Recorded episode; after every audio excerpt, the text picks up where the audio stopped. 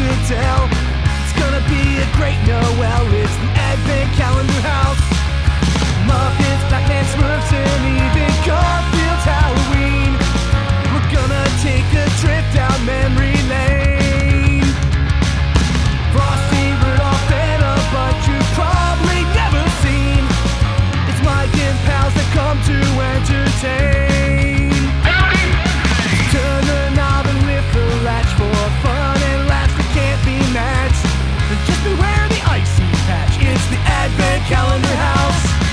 Welcome back to the Advent Calendar House. A salute to all holiday specials, but mostly the Christmas ones, including the ones I saw once as a small child and found again on the internet decades later.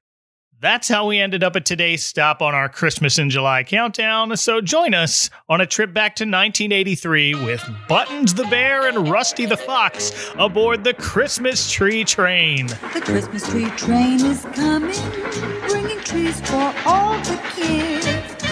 The little puffer belly shakes a lot like jelly. See the smoke come from the stack as it chug chug chugs along the track. I am Mountain Lion, who's not quite hungry enough to risk getting snowed on, Mike Westfall. And joining me is kindly Forest Ranger who has no problem letting wild animals crash on his couch in front of the TV. Please welcome back Ethan the Hungry Reader. Hello, Ethan. Glad to be here again. It's always a delight. Well, th- thank you for being here. Absolutely. You had a hard time finding someone to do this one, didn't you? I did. I tweeted this picture of just Buttons and Rusty from this special, asking the world if anyone even recognized them, and I'm really glad you did. Do you know where I recognize them from?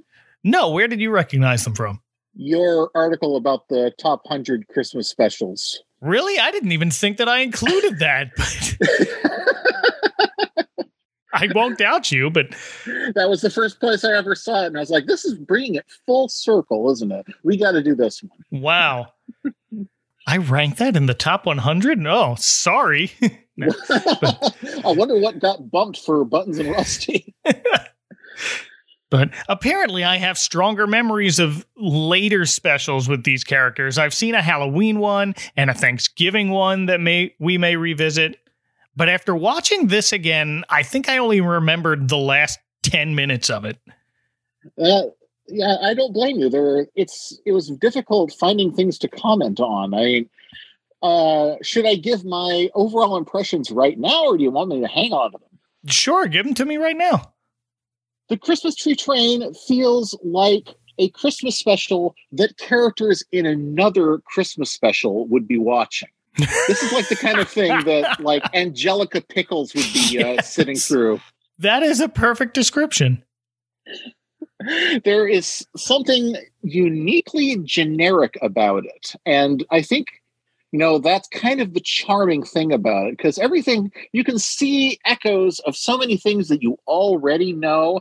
I mean, clearly there's the Yogi Bear influence, but also it kind of has a lot of the same plot as The Bear Who Slept Through Christmas. Yes, that's another one I need to get to. So yeah, this it feels it, and it started making me wonder is like, okay, if this is a Christmas special that should be watched by people in another Christmas special, am I in a Christmas special? How far down does this go? It's all in cousin Tommy Snow Globe. Am I going to learn the true meaning of Christmas? yeah, but then what really surprised me is how long these characters lasted, how long this franchise, in quotes, lived, because they kept making holiday specials up through 1994. And then, as I'm researching this, I found out there was an actual TV series later in the 90s called Chucklewood Critters. yes, that's that was what really blew my mind was that you know not only did this just keep going, but you know it kept going despite the fact that there doesn't seem to be any audience for it. Have you uh, you haven't found anyone with any kind of nostalgia for this, have you? I found one website called the unofficial Chucklewood Critters homepage, which is the perfect example of an early internet fan page. Just paragraphs of very helpful information in lime green Comic Sans on a black background. See, when the internet was first getting started and you couldn't find everything, you know, a lot of people started their own websites on things that nobody cared about because it was the equivalent at the time of posting first. Yeah, basically, we were all just kind of before Wikipedia existed. We have to put these things together ourselves if we really wanted information on it. And you know, and a lot of times it would get uh, the canon and the fanon would get hopelessly blurred, and that's why so many people think there was a another season of Street Sharks with a female member. what did they get it confused with uh, Teenage Mutant Ninja Turtles: The Next Mutation? I, I think that was kind of the intention. It was yeah, somebody somebody wrote a uh, a Street Sharks episode guide, but then continued it into a whole new season and added new characters and Oh, made fake wow. screenshots for it.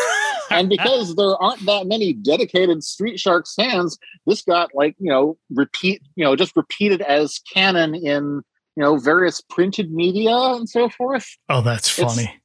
Yeah, it's sort of like the whole thing about Compsognathus being the size of a fox terrier, and nobody knows how big a fox terrier is anymore. so, but before finding this homepage from 20 years ago, I had never even heard of the name Chucklewood Critters. yeah, it's it feel again, it sounds made up. It's like the Cadillac Cats. Yeah, right. But it apparently was a series that ran from 1997 to 1999. 1999. The Yes. results. I was, yeah, I was shocked Buttons and Rusty made it out of the 80s, let alone lasting through the 90s. That means it was probably partially CGI. Gosh, It doesn't look like it. It looks like it's all No. traditionally animated. It looks Yep. like good old Chinese prison labor animation. Yeah, right. Uh, it looks like it ran in the United Kingdom this last series. I don't know if it made it over here in the Hmm. states, but Yeah, I think uh, in the United States we would recognize it as a as something that eh, you know a fake version of America, but they wouldn't recognize that there. nope.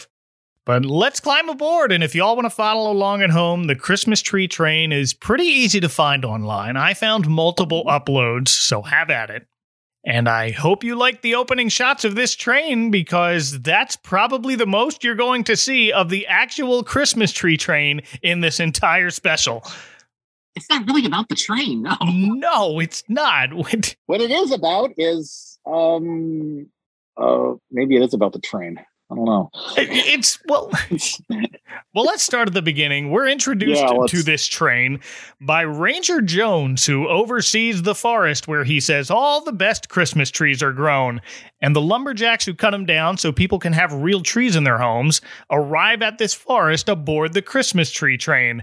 A scene that sounds fascinating, and we don't even get to see it.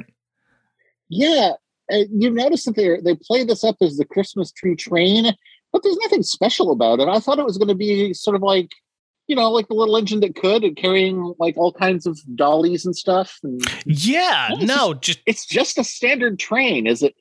Is it a steam engine? I forget. I think so. I think you see little puffs of steam coming out of it. Yeah, because I know that in the song, it the the song refers to it as a puffer belly. Something I've Oh, only ever heard in down by the station. Like, early in the morning. Did anyone ever use that phrase? Did you ever hear people at the roundhouse man got another puffer belly coming in? No, I have only heard that word in that song. Uh, and there was a restaurant where I grew up called the Puffer Belly Restaurant, and it was near a train station. So, but Wow. I don't know. Puffer belly sounds like it would serve fugu. I forget what it. I forget. Long time ago, but uh, but the voice of Ranger Jones is William Boyett. Well, my forest is where all the best Christmas trees are grown, you see. And that old train brings the lumberjacks who cut the trees that wind up in your living rooms each Christmas. well, you didn't think they grew in the city, now did you? who's got a very long acting resume dating back to the 1950s, but I know him best from a single scene in the movie Newsies as a judge. Wow. That that's you know, if you gotta go as far back to, you know, cameos and newsies, this must be a guy a working actor, as they say. Yes, who absolutely. never really got who probably had a lot of talent that he never really got to show. At least, you know, most of the time these guys they consider their work on the stage to be their uh, their real career, and then they do stuff on TV just uh, just for beer money. That's, Yeah. that's how Patrick Stewart looks at the world. there you go. This might be one of those cases. It looks like he was typecast as an officer a lot, uh, including an educational film from 1959 to teach high school students learning to drive how to be safe at railroad crossings, which I only mention because it was featured on Mystery Science Theater 3000. No way. Yes. Which one was it? Uh, was it Last Clear Chance? It might be that one. Yeah, last clear chance. Last Clear Chance. oh my God. He, he was the officer who snapped. Yes. Oh my God. Yup. I didn't know we had a celebrity here. right? We got a few more coming, but this is uh this is Forest Ranger Jones, William Boyett, uh died in 2002. Notice that is not Ranger Smith. That's Not Ranger, Smith, it's Ranger Jones. Jones or Jonesy to his friends. Yes. Uh and he gives us the old you've never heard of the Christmas tree train trope. Uh, but it actually makes sense this time as opposed to stuff like Rudolph. Yeah, I've heard of Rudolph. Who are you talking to? But do you recall the most famous train of all? no, not the Polar Express. Yeah. That's still two years off from uh from the making of this special, but Mm. After telling us about this train, he introduces us to some of his friends who have ridden this train just a year ago, he said, and, and his friends are these woodland creatures who live in the forest. We have Buttons the Bear Cub, Gee willikers, what are all the lights for, Mr. Jones? played by Barbara Goodson, the voice of Rita Repulsa. Ah! After 10,000 years, I'm free! Ah! Oh my god! And well, I I'm familiar with Rita Repulsa, but I consider her, you know, her most definitive role to be in as the uh, villainess in Flint the Time Detective.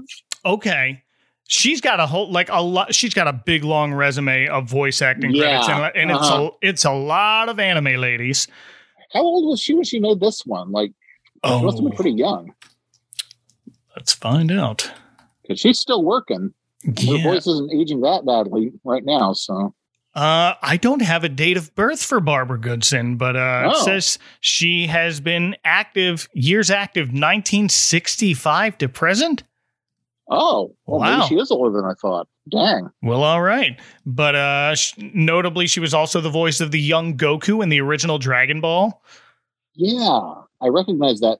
That there's certain gruffness that uh, women, women Yes. use for little boys. Yes. Uh, and on that note, she was also the voice of Blinky the koala from Noozles.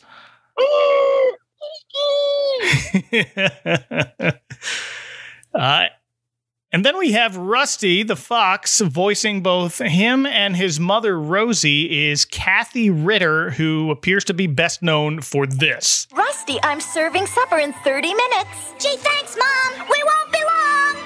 But uh, her IMDb stops at 1988. She was a few voices in a couple of other anime dubs, including something called Crusher Joe the Movie and and Time Fighters. Hmm. And then we also meet Buttons' mother, Bridget, voiced by Morgan Lofting. There's a name I brought up before. It's the Baroness. Oh, oh, excuse me, Rosie. I guess it's getting close to hibernation time. Oh wow! Yeah, there are a few G.I. Joe connections here, and that show starts a little bit later than this special, but we'll get to them as we go. But that's the first one, and that's the one that I recognized immediately as far as names go. Certainly not voices. A little more countrified than the Baroness, but actress. Just a, yeah, Dif- different country. But uh, a lot of this introductory dialogue is just, Mom, can we go to the ranger station? Okay, but be back in time for supper.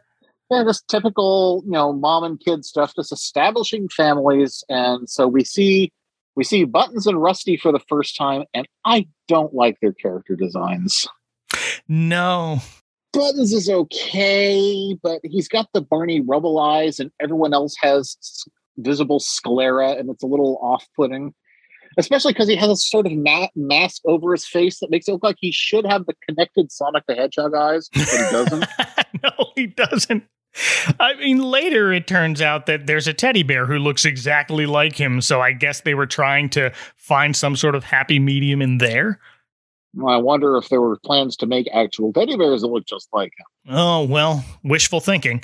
But uh, right up there with uh, with Lumpkin the Pumpkin and his stickers. ah, yes. But and then there's Rusty, and Rusty looks like when your friends when you were 12 were trying to draw their own Sonic the Hedgehog characters, and they just always made them, you know. I mean, Sonic the Hedgehog, he already looks like a dog toy. He looks like he's made out of rope and some softballs. yeah. And then this is just way too gangly, and he does not look like a child at all. He looks like, you know, it looks like this innocent bear cub has some sort of weird man with him. And then you see his parents, and they tower over him like the Pink Panther. they do. like- That's a good. That is a good comparison. The Pink Panther. I didn't even think of that, but yeah, that's how they're drawn. They're drawn like your your friend in class who's doodling in their notebook. They got the really long eyeballs. They're like almost oval shaped, but they're standing up. And yeah, that's a really that that's it. You nailed it. Did you notice that his eyes seem to kind of be inside out? Like he's got the like he's got the the sclera are blue, and then the pupils are white. I didn't notice that. Hang on a second. Oh my goodness, you're right. In some scenes, but not all of them. It's weird. Oh, so it's a so it's an error, but a common error. Yeah, it might be. Or maybe it's just like the iris part is takes up so much of the eye Oh. that it can throw you off there. I feel like they were trying to give him like anime shine, but they didn't know how to do it. Uh yeah, that looks like it might be the case now that you mention that, now that I'm looking at it again. And then the rest of this dialogue is just the bears going, Boy, am I tired. Almost time to hibernate to establish that Christmas is coming. Yes, the the mother bear is Bridget, and as you mentioned before, the father Mhm. bear is Abner. Abner. And guess which of these of these four parents? Guess how many of them wear clothes? just the one. And it's the dad. Buttons his father. Yeah. What does he have to cover up that the others don't? Not sure I want to know, but which brings us to the inside of their caves, and uh, that brings first off, the bears and the foxes live together in the same cave. Yeah, they're roommates or something. Uh, I would think they'd get, at least get a duplex cave, but no, they no, they live together, and the I guess it's a comfortable arrangement for the foxes because they have all the winter to themselves while the bears sleep. I guess so. Yeah, so it's kind of like having a house sitter, a live-in house sitter. There you go. It doesn't seem to be a crowded forest, but apparently. That got me thinking, is this common in nature? And apparently, foxes and bears living together is not a sign of mass hysteria. Uh, I found a study published last year that observed gray foxes hanging out with black bears as sort of bodyguards, oh, as like a like a buffer. I'm going to hang out near these bears in case any other critters try and attack me.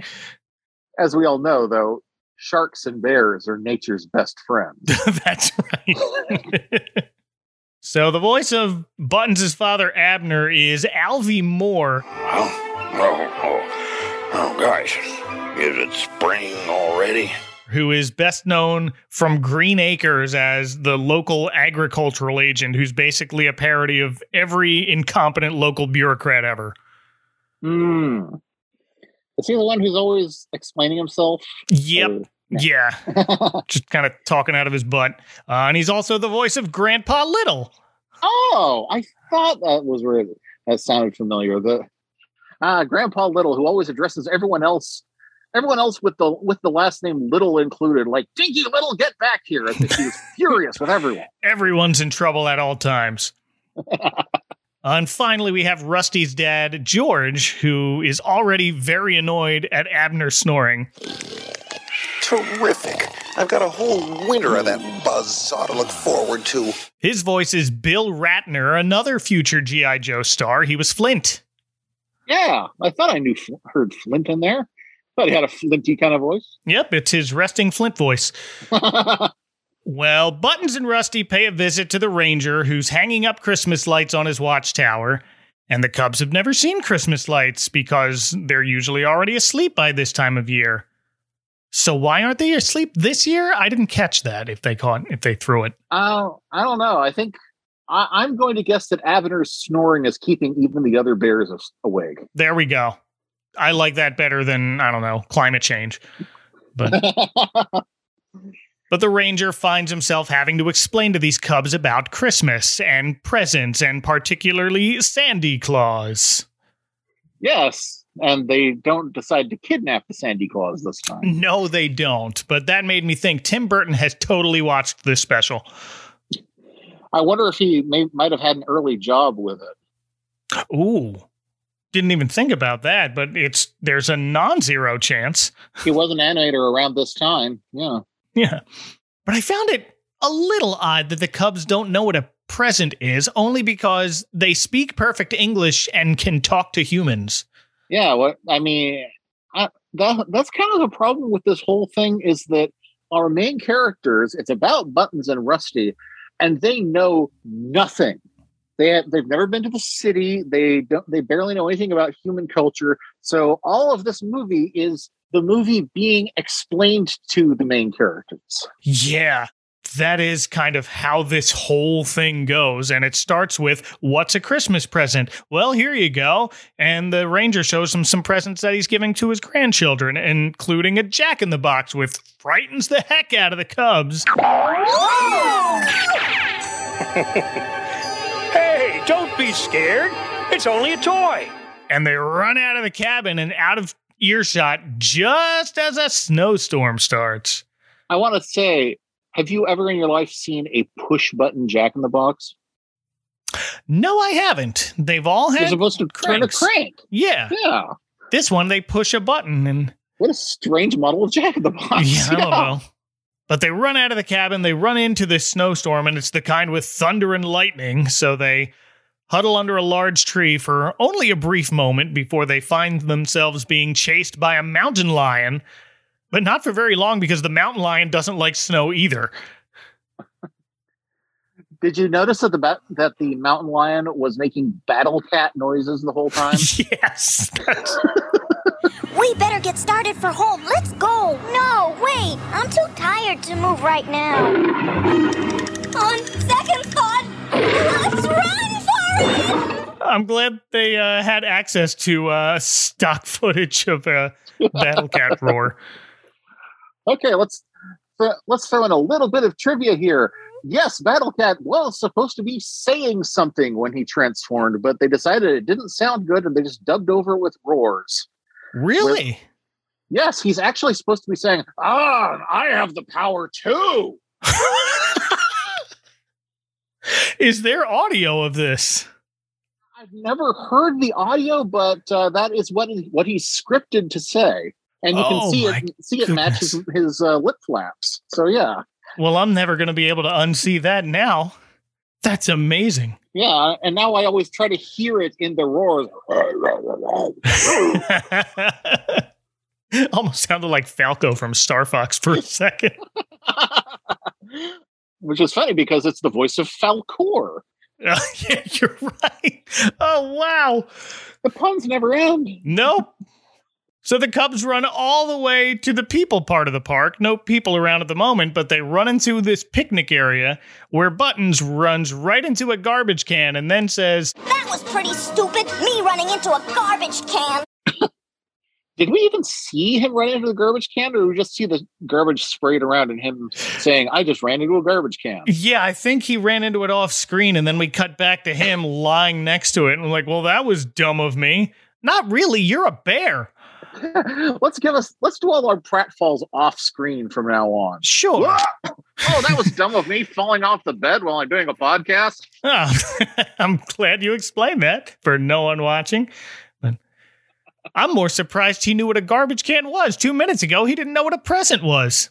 Yeah, I guess they should like, well, see, a present is like a kind of garbage can, except Except you keep the things inside. Well, I guess a bear would too if they found anything in a garbage can. yeah. But this series of trying to get through the forest and figuring out where they are goes a bit longer. They get spooked by an owl, and Buttons actually starts to shit shield snowboard on a trash can lid. In my notes, I wrote shield surf. Field surf. I got the Legend of Zelda on the mind. it's uh I think in the in the Winter Olympics they call that skeleton. Okay, yeah. Well, meanwhile, the Cubs' parents are worried naturally, and uh, Rusty's dad finally wakes up Abner to help him look for them. Meanwhile, Buttons and Rusty have no idea where they are now, but they hear someone shouting nearby, and finally, it's one of those lumberjacks the ranger told us about. It's the only lumberjack we see in this special. He doesn't see the Cubs, who run smack into a pile of cut Christmas trees. But again, it's kind of off screen and they run into it behind this giant pile of lumber. Uh, so the guy he's he's using this uh, abstract fantasy bulldozer with a couple of giant claws that can grab about 10 trees at once. And i'm wondering if you know if there was if this was necessary just to make this plot work at all to uh, give him something that if there was anything that he could have been using that he wouldn't have seen the uh, bear cub and fox cub in. Yeah, that sounds right. I tried to look at this. I'm like, does this piece of machinery actually exist, or did they like merge a bulldozer with a forklift? Yeah, it looks like something from Cybertron. you never know. Uh, yeah, in disguise. Yeah, here it is. But this pile of cut Christmas trees gets picked up by this machine and loaded onto the fabled Christmas tree train. There it is. Yep. And that's all we see of it for the most part. The rest of the movie either takes place inside it or fleeing from it. Yeah. So now they're stuck on this moving train, but they don't know that. They think they're locked in a cage and going to one of those zoo places. Yes, they've they've heard bad things about zoos, which is you know kind of the opposite of how now we regard zoos as the as you know one of the most important uh, factors we have in uh, in protecting animals. Right. But I guess if you're I guess if you're a wild animal, then uh, you wouldn't be you would have been told all your life to avoid the zoos because uh, some some family member went there and never came back. Yeah. Yeah, that's a good point. But this is our first hint that this special is about to take a turn into boy, humans sure are terrible. Eh, do you think that's that's where they were going with it? Because it feels like if they were, they never got around to it. I feel like we get sprinkles of it here and there, especially when we arrive in the city and they're making their way around there. Yeah, a lot of this is just fish out of water stuff for the most part. Sure. You know, again, they they don't they they've never seen the city. They barely know anything about humans. I mean, I I'm surprised that they didn't have to have toys explained to them. Yeah, they they don't. They well, I guess they kind of did. I guess that was supposed to be part of the Rangers thing, but it they got through that so quickly. Yeah, they they saw one toy and then they were afraid. So Well, back at the cabin, uh, the Rangers enjoying a TV dinner while watching the most underwhelming White House tree lighting ceremony I have ever seen. In a moment, the president will be throwing the switch on our national Christmas tree, and isn't that beautiful? yeah, I, I was wondering. So, what does the turkey pardoning look like in this world? Did it Oh, just kind of like like pin a pin a most improved uh, homework award on the turkey and be like, go home. Yeah. Well, there's the turkey was just pardoned. That's we're about to go live to watch the tree lighting, and it's lit. Hey, there isn't like any kind of uh, regular. Oh, I guess. Oh no, there's the Easter egg roll. I forgot about that. That was. Oh, that's right. And the yeah. president has dropped the Easter egg down the stairs. Coming up next.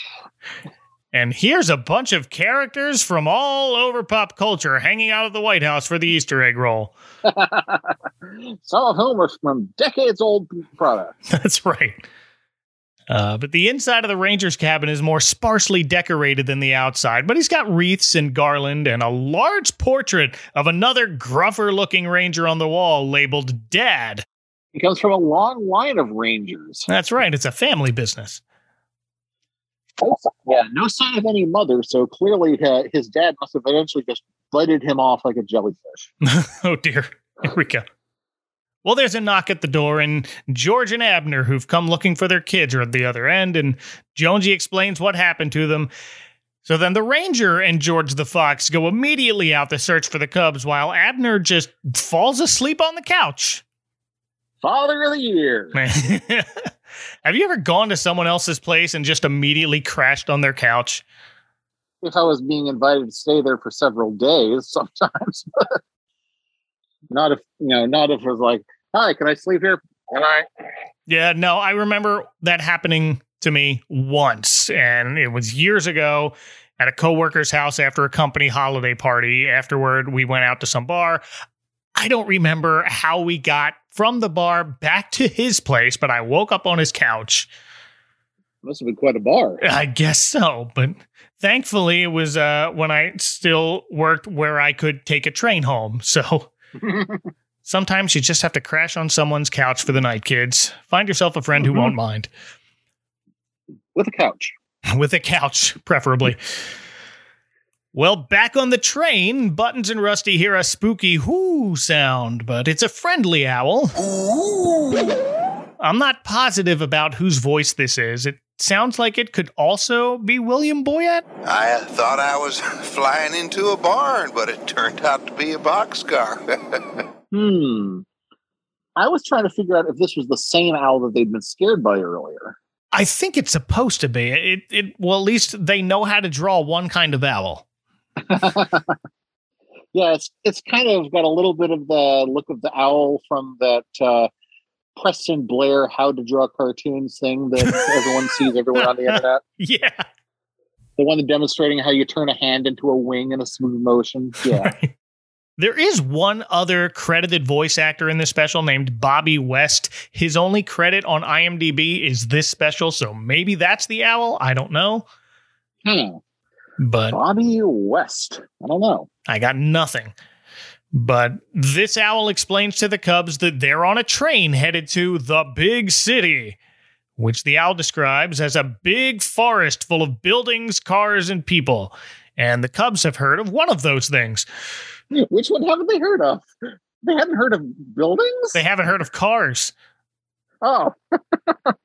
but naturally, they think, oh, we'll feel right at home in a forest. What could possibly go wrong? Just ask Bubsy. No, the Bobcat was not available for this special.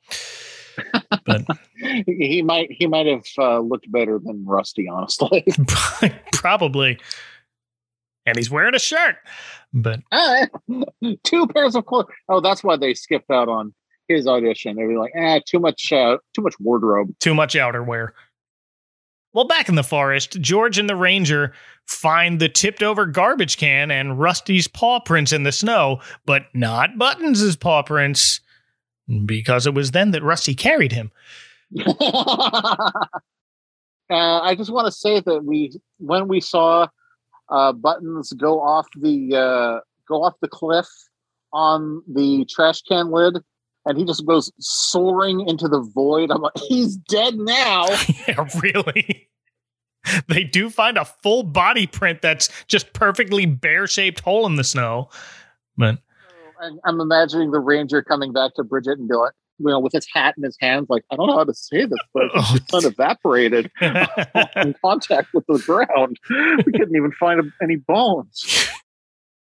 Thankfully, they do end up following the trail to the train tracks, and he puts two and two together. And the ranger decides he'd better call up the train station in the big city and get them to be on the lookout for a fox and a bear cub, who at that moment are still on the train listening to this owl's horror stories about humans. And it's mm. all true. We're the worst. Yeah, I, I mean, I, I can't deny it. Look at me. I'm awful. Well, they finally arrive at the train's destination. At, at the instructions of the owl, the Cubs make a run for it as soon as the train stops. The owl gets back on the train back home, but one of the men working at the station who had just been told to look out for this fox and bear cub chase the pair around the station, and Buttons and Rusty never get back onto their train home, so now they're lost in the big city. You know, I would think that uh, anyone working at a train station would know better than to chase somebody around with moving trains. You would think. Thankfully, they didn't have the budget to animate any more trains. Yes. yeah, none of the, none of these were diesel trains, were they? I mean, not that I saw. What year do you think this takes place? I don't know. It looks like they're trying to make it present day, so 1983 or thereabouts. Yeah, but they're but they're still using steam Lokis to uh, transport the the Christmas tree train. Well, I guess it's I guess it's just traditional because it's the Christmas tree train. I guess point. so, yeah. Well, maybe it's a tourist thing. It's like a, a large hay ride. Ride with the Christmas Ooh, trees. hey, You know what? That sounds like great. I would want to do that. I want to do that. They have like a sort of Polar Express thing around here, even though it's Florida, but they cover up the windows, I guess. I don't know how that works. But now they're lost in the big city, which is clearly supposed to be New York. You can see what's supposed to be the Chrysler building and the Empire State building. Oh, I was going to ask if you recognize any skyscrapers. I guess it's New York. I'm guessing, but uh, if it is, it looks like they're actually running into the city from New Jersey. Yeah, I was going to say, where is is there a forest in New Jersey? Yeah. I was I was trying to like, oh wait, does this take place in steamed hams territory? it, that could be where it starts. it might be an Albany Christmas tree train. But uh, this is the most deserted bridge in New York. yeah, nobody's there. What? I mean, is it Christmas Day now? Why is where is everyone? It's not. It's before Christmas, as we find out later. But oh yeah, it's true. even as they're walking through the city, this place looks like there's nobody here for the first few minutes that they're exploring the place. And it reminds me of a boy named Charlie Brown when Linus is looking for his Oh. blanket. Yeah, it does. Oh, memories. It's two in the morning and there's no one else in this city. I, I ma- imagine there must be times in New York when you can go somewhere and there's nobody there. But I mean, it's a city of eight million, so those have got to be some very rare times. I don't think so. I really honestly don't think there's ever a time when any quarter of New York City is dead. Well, I know that I've heard that in New York you're never less than five feet from a rat. Yeah, really. Sometimes from your own personal rat. Yeah, well, Buttons and Rusty will return right after these messages. You can visit Santa in the wintertime because right now he's at Santa's Village in the San Bernardino Mountains. Twelve big rides provide fun for the whole family. Visit the petting zoo. See Santa's reindeer. There's food and treats from the Pixie Pantry and the Good Witch's Bakery, and lots more. Santa's Village is fun, forest, and fantasy all rolled into one. Santa's Village in the colorful San Bernardino Mountains on Highway 18, just 30 minutes north of San Bernardino. Now open daily. And now back to our program. So we get a little bit more of them trying to find their way around the city and get home. They hear a police siren and they think it's a city animal. They run into a snowplow driven by a guy whom they think looks kind of like Jonesy, but he doesn't see the animals and they get plowed right into a sewer. Hey, there are the rats. This part kind of reminds me of Ratatouille. Yeah, a little bit, especially that first part when he's kind of scampering around trying to escape the, the house and the uh, lady with the gun. Yeah. And he ends up uh, staying in the in the sewer reading his book for a while. And uh, but yeah, this is why I didn't think it was New York because they went to the sewers and there was no jokes about alligators. No, the jokes here are, I guess, city people don't like rivers hiding them away like this. Clever. They run through the sewer like that one level of the Teenage Mutant Ninja Turtles game for Nintendo with that one jump Ah. that everyone had trouble with.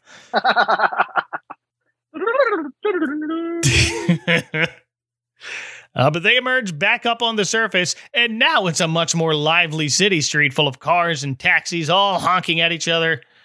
So I have a theory about this world. Oh, This is a future wherein managed to turn all the Smurfs to gold and became very wealthy, and now everyone is descended from him. Everyone looks like Gargamel in this version oh, of New they York. do. I thought that the human characters at least had a sort of Hanna Barbera quality to their faces, but not the animals. These animals don't look like Yogi Bear or or Except Hokey Wolf or whatever. The cats all look like you know the cats do. Yeah, the cats that they find in this alley absolutely are carbon copies of Azrael. So yeah, you're right.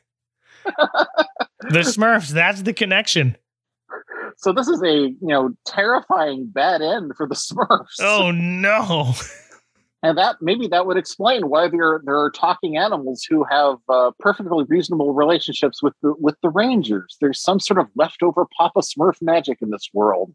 Oh, could be. That's it. Because no one else seems to understand. Well, they're not really talking to any other humans. They're hiding from them. Yeah, it's like they're pretending to be normal animals. Yeah. Are there normal animals? Who even knows at this point? Not in this universe. The humans don't even seem to notice these animals. They're everyone seems to be in a hurry. It's the hustle and bustle of the big city, but they end up in a subway and someone reading a newspaper just bowls over them and knocks them down onto the train tracks. My the thing that uh, struck me was the part once once they get out of the uh, subway, you see them hiding behind a big box of sand. You've lived in snowy areas. Is that a regular thing? Just just big public sandboxes? Not really. I wonder if it was supposed to be salt for the roads, but it doesn't look all that snowy there. It wasn't even all that snowy in the forest. You only saw little piles of it here and there. Yeah, and uh, Jonesy even points that out at the very beginning. It's like just a little bit of snow here and there. Yeah, no, I, I live near a bunch of sand mines, but we don't keep them in boxes in buildings behind alleys. but now from there, the Cubs kind of end up in this alley full of cardboard boxes where they're trying to hide from a man with a giant knife. It's supposed to be a packing knife, but the shadow of this guy looks like he's opening boxes with a dang scimitar. yeah. I was I was kind of cringing for some kind of horrible uh, Arabic stereotype, but oh, no, dear. just a, no, just, just a, a working guy. Just doesn't know how to draw a knife. But inside one box is a stuffed teddy bear that looks exactly like buttons. Yeah, for no apparent reason. I guess teddy foxes aren't a thing. Probably not yet. I mean, you can get a stuffed fox, but they're not. Yeah. No, they're not popular. It's just bears well, in it's this not box. because yeah, because Right. Teddy Roosevelt didn't spare one. oh dear. And there were none left. But- uh, so they hide in this box, which is picked up by Barney, the toy store manager. Man, this teddy bear looks almost real. And he is voiced by Dan Roth, another G.I. Joe cast member. He was the voice of the rarely seen infantry trooper Grunt. Grunt. I didn't even remember Grunt. Are we sure this is it's an individual? it's not just some random voice? It's an individual. Huh. He's got one of those cards and an action figure. Oh, okay. Well then. is he part of a uh, group of uh you know, like uh, this one is Doughboy, this one is Grunt, this Oh, could be. they all have one specialty. His is infantry. that means he goes after the infants, Oh, no. it's King Herod. which is what he's doing now. See, it's Christmas special. Uh, but Barney's accompanied by an older guy called Gramps, who, according to Barney, believes he's really Santa Claus. you saved me a half a dozen of each of those, Barney. They're going to be a big hit with some of my customers. Poor old guy. He acts like he believes he's really Santa Claus. And he might look the part here. He's got the beard for it, but he's wearing a blue derby hat and a suit instead of Santa's usual red. We're getting a little bit into Night of the Meek here for some reason. Oh, wow. Here's a reference. I should do that. But um, oh yeah, definitely. But Barney brings this box back up to the toy department where we get this some weird grown-up dialogue here. I guess this is how these writers thought adults talked to each other. Alice, make room in the zoo. Don't tell me you found the teddy bears. Yep, just for that, I'll let you buy me coffee. Yeah, the whole thing about and for that you can buy me a cup of coffee. Oh, okay. Have you ever met an adult in your life, sir? I, I guess some people feel like they have to uh, maintain a childlike perspective to write cartoons, but I, I don't think that's true. Maybe No. maybe they did then, you know. But I mean, uh, you you know as well as I do that cartoons are celebrating their 120th consecutive year of not being just for kids anymore. Never have been. Yeah, it does remind me of adult dialogue and other things that are supposed to uh, celebrate the innocence of children. Like I'm, I'm thinking specifically of Witches Night Out when you hear kind of the banter of the people at the party. Oh, I love that. They don't make don't see construction staircases like this. anymore. yeah. Nicely patched out. Already? Uh, and then there's this boy who comes into the store, and we'll see him again, but for now he wants to hold buttons. He sees buttons on a counter, gives what he assumes is a plain old teddy bear a little poke on the belly, and Buttons leaps up and runs for it, followed by Rusty. So, oh, I wanted to say that as as strange as this adult dialogue is, it sure comes across as a lot more, you know, a lot less forced than what the kid says when he goes, "Gee, what a nifty toy!" Oh yeah. Gee, what a nifty toy. Can I hold that funny little fat one? I want to play with him. I don't know who's which voice actor is this kid, but it is very forced. It was just like, what do children say? I don't know. Feels like this child was dared to come in here and say that. Oh, dear. yeah. Go in there and If you could have adults sit on each other's shoulders under an overcoat and pretend to be a child, this is what you. I can't believe we fell for Muppet Man. so now these two store managers are running after the Cubs, and one of the managers says, Let's check the cafeteria. Animals can't resist food. And sure enough, they hear the word food and head right for it. Steal two women's hot dogs while no one's looking. yeah, these women are. One of them kind of kind of looks like a uh, older version of Velma. I don't know about the other one. Oh, wow, you're right. It is a post apocalyptic future. Old Velma, no Smurfs. it's it's the bad end for Hanna Barbera itself. Oh no. well, then Buttons and Rusty hide in what they think is a tiny forest, and this is the scene I remembered. And I think everyone Mm. who has seen this will remember the most from this special. Yeah. Christmas time window decorations are apparently such a big deal in big cities that they will build practically whole, you know, whole narratives around them. Whole I mean, I am a giant I'm a big fan of RiffTrax, and there's at least one RiffTrax movie that's that's almost all just looking at window decorations. It's, Oh, wow. Uh, uh, which oh, which one is it? It's oh oh Whizzo's Christmas Circus. Whizzo's Christmas Circus. Yes, the one that's a feature length uh, episode of Whizzo the Clown, which who was a uh, Kansas City uh, institution for decades, apparently. Okay. Wow. Looking that up later. And it's mostly just him looking at looking at window dressings. That's it. Says it all in the box. Yeah, this is one of those decorated window scenes, complete with a train track, some flocked trees, and toys both wrapped and unwrapped all around the pair. But at first, the window isn't open yet, so the Cubs don't see anyone and no one sees them, so they think it's safe to both end up falling asleep under this display's big, tall tree. Yeah, I guess if there's any what's the word I'm looking for? The thing that you can't have a story without. Conflict. if there's is. any conflict in this in this movie, it's that uh, Buttons wants always wants to go to sleep because he's a bear. He's a bear and it's time. And Rusty is like, no, this is a bad place to go to sleep. So, but this is where they finally do get to.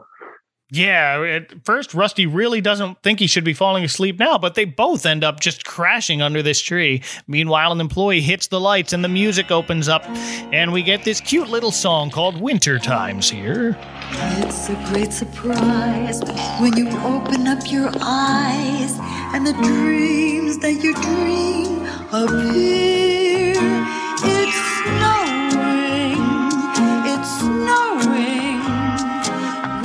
time's here. So it's an okay song. I mean, uh, how many other songs are in this? It's just this and the Christmas Tree Train song, right? It's just those two. Okay, so yep. I mean the the songs are not, you know, they're not going to kill it for you. They're there. You know, there are some times when you just want to fast forward through the uh, musical sequences in this one, but you know, the best thing I can say about these ones is they're easy to forget, and that means thumbs up from me. yeah, you could throw it on a playlist of classic Christmas songs and no one would notice. Yep. Yeah, they'd notice the ones before and after, but this is, you know, this is like a, a nice little break where you can actually talk and uh, refill your cocoa before the, the next good one starts. Yeah, yeah. This is uh, the curtains now open. The train and the toys in the window display start moving. Buttons and Rusty now wake up and immediately side, well, time to dance. Yeah, they they seem to figure out that the kids think they're toys, so they're like, okay, let's let's pretend to be toys. So they do a little toy soldier march and uh, start bobbing around, uh, you know, winking and uh, and uh, getting kids' attention, playing wink murder with them, that kind of thing. And, uh, Five minutes ago, they seemed terrified of all these humans, and now they're putting on a show for them. yeah, I mean, that's for some of us, that's just how we defend ourselves. Yeah, there it is. You know, it's like being a tune. You know, laughter is the only weapon we have. That's it. Uh, and the crowd loves it. They think the Cubs are also toys and part of this display. A TV news van rolls up, and as someone who used to work in local news for more than 10 years, yes, this is absolutely a plausible live shot. I want to say that this is where it started to really remind me of the movie Hey There, It's Yogi Bear. If you know that one. Oh, wow. I haven't seen that one in a long time. Probably not since the 90s. Yeah, I mean, it's. I don't. I don't know how well it holds up. I don't know how well it held up when I first saw it at eight, but uh, it was. But yeah, the whole scene with uh, you know Ranger Smith seeing Yogi on TV and uh, being like and deploying his troops. I, I well his, himself. Really. Yeah, that's exactly what happens here. I guess this particular TV station had enough of a reach to get back to the ranger station in the Christmas tree forest. huh. Well, it's New York. So the Cubs parents who are hanging out on the couch in the in the Rangers Yeah. cabin see their children on television and of course Jonesy just happens to know a guy who works there in the city at this time of year and it's Gramps from before but now he's dressed as Santa Claus. Is Gramps Santa Claus? Because I thought Gramps looked different. I thought Gramps had like a shorter, had a longer beard than Santa does here. Oh, I took it as the same character. It's definitely the same voice. It's definitely Alvy Moore doing Yeah. the voice. So maybe they just pulled a uh, an already existing Santa design out of storage and uh, that didn't necessarily match Gramps. Okay, I am assuming this is the same character. Okay. From the dialogue earlier with this other guy, like talking to Buttons. Yeah, I'm not going to fight with you over that. I was Yeah, just, no. But while Santa is on the phone with Jonesy because he happened to be by this phone in the back room where no one else is, he knew to call that number, which is strange, but sure. But while that's happening, this kid from before who poked buttons in the belly kind of pokes his head out from behind some boxes in, again, what looks like the back area of a department store where a kid should not be. Yeah. And he's just stand there with just his head and neck visible, like Oscar the Grouch, staring staring at Santa with this absolutely furious expression for way too long. And that gave, gave me the biggest laugh. Like you- what are you planning on eating him, kid? Are you waiting for him to get close enough? Yeah. Stares a hole into Santa and says, I bet those whiskers are fake. Yeah, I didn't think this kid was going to turn out to be the quote unquote bad guy of our story. Yeah, what is it with TV shows thinking boys of a certain age are just going around stalking fake Santas to D-Beard? I don't know. And and it never is a fake Santa, is it? Not usually. Unless it's your dad, Homer Simpson. Right. I think that's the only example I can think of. And it's always the real Santa, yeah. Joke's on you, kid. We already saw this guy's beard. Yeah. But but Santa peeks out from behind the window display curtain now, calls for Buttons and Rusty, tells him he's going to take them home, and they very happily jump into his arms and he takes them over to a nearby chimney in what I guess is now an employees' lounge of the store because there's a couch there and a full ashtray of cigarette butts. wow, could it get any more 1983? Right. We hadn't even had the first Great American Smokeout, had we? No, I had, but even then, I don't think I've ever seen so many ashtrays in a cartoon before. it's just such a you know, this is within our lifetimes and it's Yeah. still such an alien world Right. you know think you think back to the 80s and you forget that everything smelled like smoke there was litter everywhere because they hadn't started the, the anti-littering campaign Right. Yeah. This was before restaurants had a smoking section. The restaurant was the smoking section. Either you dealt with it or you didn't go out to eat. And because now most restaurants they just don't have any smoking section No, not at all. No, everywhere is non smoking. You can go on vacation in one of those rental homes and they're non smoking, even though no one else is staying there. Yeah. I mean, I would feel bad for smokers, but uh, I mean, how long have we been telling you to stop? Come on. Yeah. Get with it. really. Uh, but then here's this kid again, still saw, still stalking Santa, thinking he's going to catch him, take off his costume or something. I don't know what his end game is, and we never get to see it because all he gets to see is Santa climbing up the chimney with Buttons and Rusty in tow, and we don't even get to see this kid's reaction to the fact that he just saw the real Santa Claus.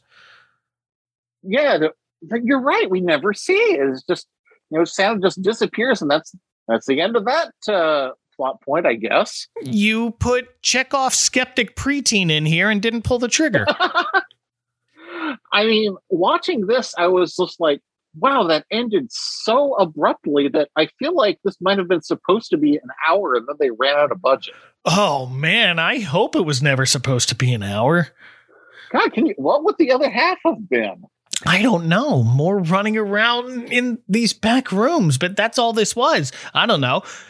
Maybe put more Christmas tree train in the Christmas tree train? Is that too Yeah, much to ask?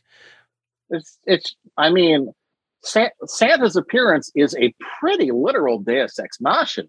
Absolutely. Uh, and we do get to see his sleigh and reindeer on the roof of this toy store building. And Santa tells his reindeer, We've got a little practice run to make, gang. What I want to know is why don't aren't bus, Buttons and Rusty like what's a sleigh? What's a reindeer? Hey, yeah, they didn't What's know what a flying? present was. They just found out about Santa Claus. Yeah, and they thought he was like a bear with dirty nails. So, Yeah. but here, uh, from what Santa tells his fleet, it's not Christmas Eve. It's earlier. He's calling this a practice run. Did he just park his reindeer on the roof and leave them there while he's working or whatever he's doing? could have at least left them some water, Santa. really? I'm not really clear on what he's doing at this store. Is this special trying to establish that every mall Santa is real? That's how I've always felt. I guess so. I mean, as far as I'm concerned, when you put on the beard, it's becoming Santa. Well, Santa yeah, doesn't have to be just one person. No, that that's a good point. I remember when I was very little, my parents were hosting a Christmas party at our house, and one of my dad's friends dressed up as Santa, and I rushed upstairs to see if he parked his sleigh in my driveway. Only found a couple of cars, so I grew up thinking when it's not Christmas Eve, Santa must drive. yeah, Santa must drive uh, a Buick. Yeah, well, so of course he's going to bring the sleigh to Manhattan. Better than driving. I mean, uh, Manhattan is known for uh, pretty uh, pretty well filled streets. So Sure. yeah, you want to you don't want to take surface streets. You want to take the sleigh. No, whatever it takes to beat the traffic. But he does uh, say, I'm a little rusty after 12 months off. And Buttons points to his friend and said, In 12 months, you'll be a big rusty. They all have a laugh. Santa flies them home, where now Ranger Jones is explaining what Christmas is to the Cubs' parents, who also have never heard of Sandy Claus and don't know if he can be trusted. And almost immediately they hear a prancing and pawing on the roof, and Santa just sends the Cubs down the chimney by themselves and leaves. Uh, and he's wrapped them up in little uh, little ribbons too. So. Little bow ties. Yeah, at least he's done that, but just yeet down the chimney. Here are your kids. Bye. Now, sometimes there are rules about whether kids can see Santa before, or after mi- midnight, or before Christmas. Are there any rules about Santa not letting adults see him? Have you ever seen anything like that? Yeah, I don't think. Oh, I guess it is his mo not to be seen while he's working. Yeah. But Buttons and Rusty and the Ranger and their parents all look out the window and they do catch Santa leaving, and he gives them Merry Christmas a little bit early. And they all wave back and shout and a Happy New Year, and that's it.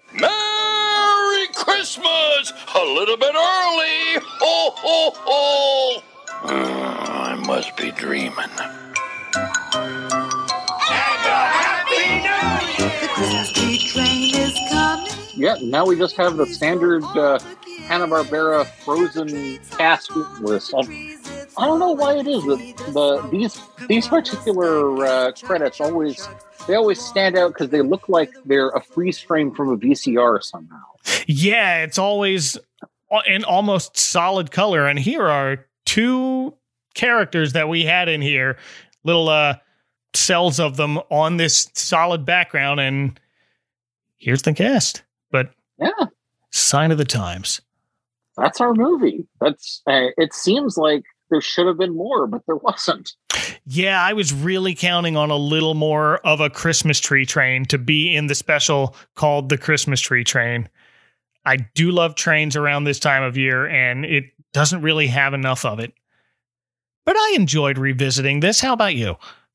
Uh, I'd never visited it before, but oh, okay.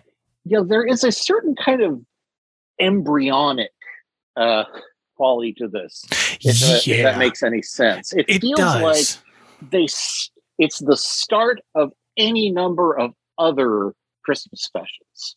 Like they didn't, they didn't quite fill out everything that they would have if you had made, you know, a full Christmas special with, you know, if you had cast this with regular characters from something else, something that kids would recognize, then there would be a lot more going on with this. But right now, it sort of feels like like what they wanted to do was license somebody to be the stars of this, and then they couldn't, so they had to use their own their own characters that they hadn't really filled out very well. It could be a little of that, but then this is Buttons and Rusty's first special, and they're just getting started, and they do end up in other specials. They did make something of this.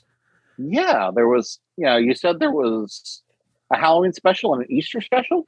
Uh, I think there was an Easter special. There was definitely a Thanksgiving one. I feel like there was one something about fall or not fall or something about back to school. I saw it was Back to strange. school? yeah, That's I don't no know how they- holiday. That doesn't well, count. but uh, the Halloween one is called Which Witch is Which. Yes, that's the first one that I've heard of. I saw that before, and you know there have been a bunch of things with the title "Which Witch is Which." Sure, but that's the first one I think of. Uh huh. The first one I think of is this very strange picture book that uh, involved witches. That always struck me as a terrible mis, you know, misuse of the idea of, you know, there's a character in there whose name is Jack O' Lantern. Ah. I bet you can imagine a whole bunch of ways for a character whose name is Jack O' Lantern to be, right? Well, this he's just a mailman with a pumpkin shaped truck. Well, that's disappointing. yes. It's disappointing on the same level as, you know, the movie Pumpkinhead. It's like, don't promise me a pumpkin headed monster and then not deliver. Come on, man. You had one job. Don't, I don't care if you're one of the great special effects gurus of this world. You had a job. I've been swindled. Oh, but Ethan, thank you for riding this crazy train with me. uh, and I can't say much for the dining car, but the uh, but the company second to none. Well, thank you. Uh, and if people want to hide behind your furniture and find out if your whiskers are fake, where can they find you on the internet? Hey, check me out at uh, the at thehungryreader.com to see my uh, my YouTube page where I check out children's books from all over the last century, especially the uh, Oz books by L. Frank Baum. Uh, but uh, if you want to hear me uh, doing more stuff with uh, with Mike of Advent Calendar House and also Mike of uh, Special Presentation, then go listen to Special Presentation, my podcast where I look at at adaptions of comic strips from newspapers, and you wouldn't believe how many we keep finding. yes, please go check that out. It covers a lot of great stuff that I don't get to talk about on a holiday focused podcast, uh, but I love it. Thank you again, Ethan. Always. Thank you for letting me out of the euphemism. Anytime. Well, podcast pals, you can find show notes for all the tangents we went on in this episode at adventcalendar.house. And you can say hi to me on Twitter at FallWestMike and AdventCalHouse. Next episode is our Halloween in July special, and it's wicked. So stay tuned in just a couple of days. Until then, for Ethan the Hungry Reader, live from next to a garbage can I stupidly just ran into. This is Mike Westfall reminding you to watch out for stupid garbage cans and icy patches and strange men who open boxes with scimitars. Good night. The Christmas tree train is here.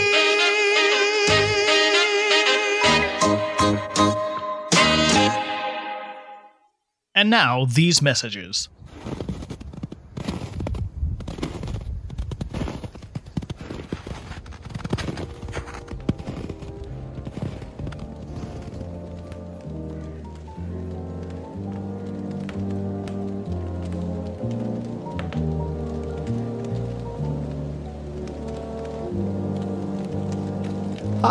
I'm Matt. I'm a podcaster, a lifelong Christmas nerd, and a professional Santa. And I have a Christmas podcast called North Pole Radio. Each week I sit down with a fellow Christmas performer, a fellow Christmas podcaster, or just a fellow Christmas nerd and talk about all things Christmas. There's a heavy focus on the art of portraying Santa, but we also cover Christmas movies, Christmas songs, Christmas food, and, well, basically anything Christmas. So check out North Pole Radio wherever you download podcasts.